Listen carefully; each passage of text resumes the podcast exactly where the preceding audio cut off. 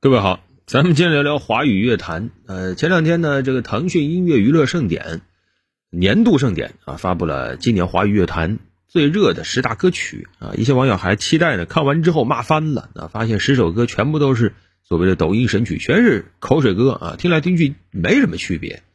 实际上我都没怎么听，因为我抖音都刷的少，还特别去听了几首。怎么说呢？还真是地铁上听到隔壁手机放的那些歌。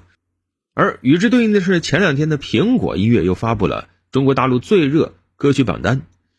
一看，前十名里周杰伦占了九首，前二十名里周杰伦占了十七首，前三十里周杰伦占了二十六首。就算你到前一百啊，那不叫前一百，前九十九，周杰伦也有五十四首。这两个榜单其实前后脚发布啊，时间没有隔太远。于是呢，把这两榜单一对比呢，大家更生气了。没想到周杰伦都退休这么多年了。这华语乐坛这么些年了，怎么一个半个能打的都没有呢？啊，而且好笑不好笑吧？就在这个腾讯音乐娱乐盛典上，还偏偏是请了周杰伦出来唱了几首歌。啊，虽然不是一个正式演唱会吧，但是唱完之后，周杰伦永远的神便登上了微博热搜的榜首啊，所以让大家又想起了一个老问题啊，就是为什么华语乐坛？只剩下周杰伦了。周杰伦之后的人都去哪儿了呢？这实际上是两个问题。第一个就是周杰伦他为什么能够火这么久？第二个问题是之后的人呢？实际上，现在回顾周杰伦，他当年发专辑的时候，我还上中学。然后，他第十四张专辑也是到目前为止发的最新的专辑，是二零一六年的。这十几年，你不能说乐坛上只有周杰伦一个人，实际上还有包括陈奕迅啊等等一些非常厉害的歌手。但是整个娱乐的大环境却发生了变化。我们大概能记得之后没几年，这个选秀类的综艺一下子就火起来了。而且呢，这个选秀类节目它还更新换代了好几轮。都说后来这个选秀类的这个比赛都不比谁好好唱歌了啊，比谁会讲故事，再比谁你的音乐初衷是什么。你这个会不会讲更惨的故事？啊，你这个唱前卖个惨，投票再卖个惨，拉票再卖个惨，被淘汰了，最后再卖一轮。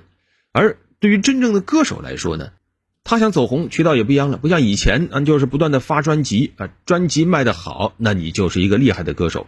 但是呢，歌手慢慢的走进了互联网时代啊，从过去的这个唱片时代，慢慢的进入了互联网啊，你要进入各大音乐 APP。啊，现在强调你要进入各个短视频，这完全是不一样的打法。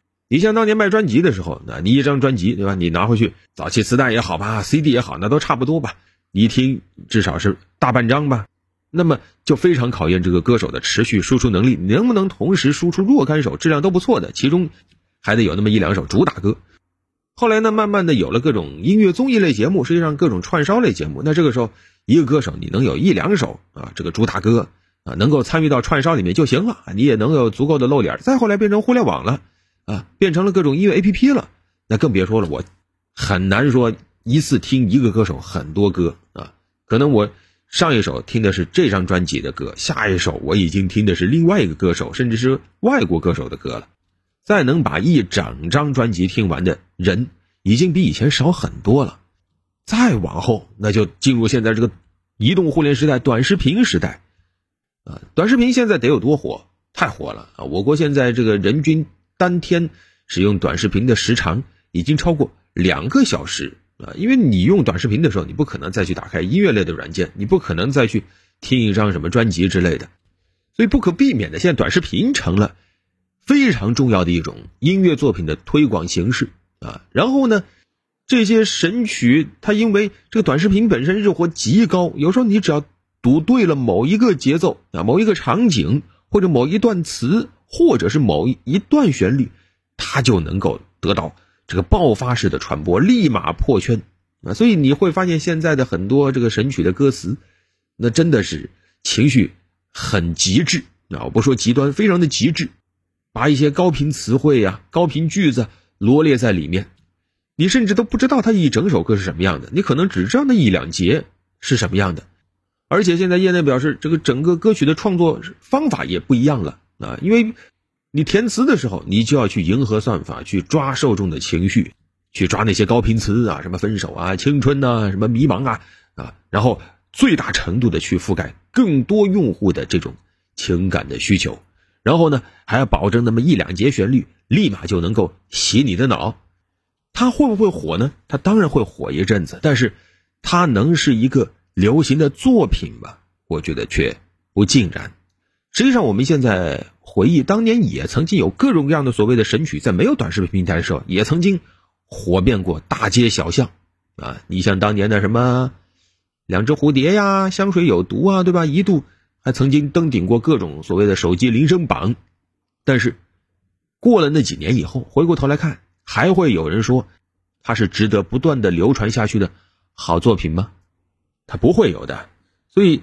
看到了这些变化，嗯，也许就能回答为什么这些年没有下一个周杰伦。实际上，周杰伦当年为什么他能够杀出来，是因为有无数优秀的音乐人啊，优秀的这种创作人啊，他在不断的这个打磨专辑的过程中，去和优秀的同行去比拼啊。那这样的话，大家的词曲能力啊、声乐基本功啊，都会很优秀，而优中选优，自然他能够长盛不衰。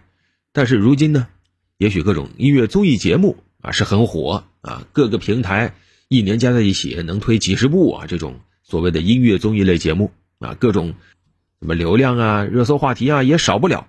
但是，能不能够靠这种节目啊，靠各种短视频平台啊，几十秒、一分钟就产生一个能够经得起时间打磨的歌手呢？非常非常的难。就算还有一个有这种天分的少年。当整个行业都没有这种内部的良性竞争的话，当整个市场都如此浮躁的话，谁会给他足够的时间去沉淀、去培养自我呢？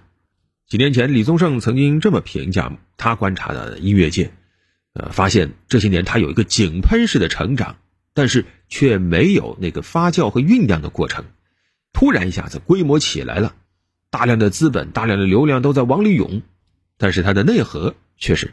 空洞的。好了，本期就聊这么多。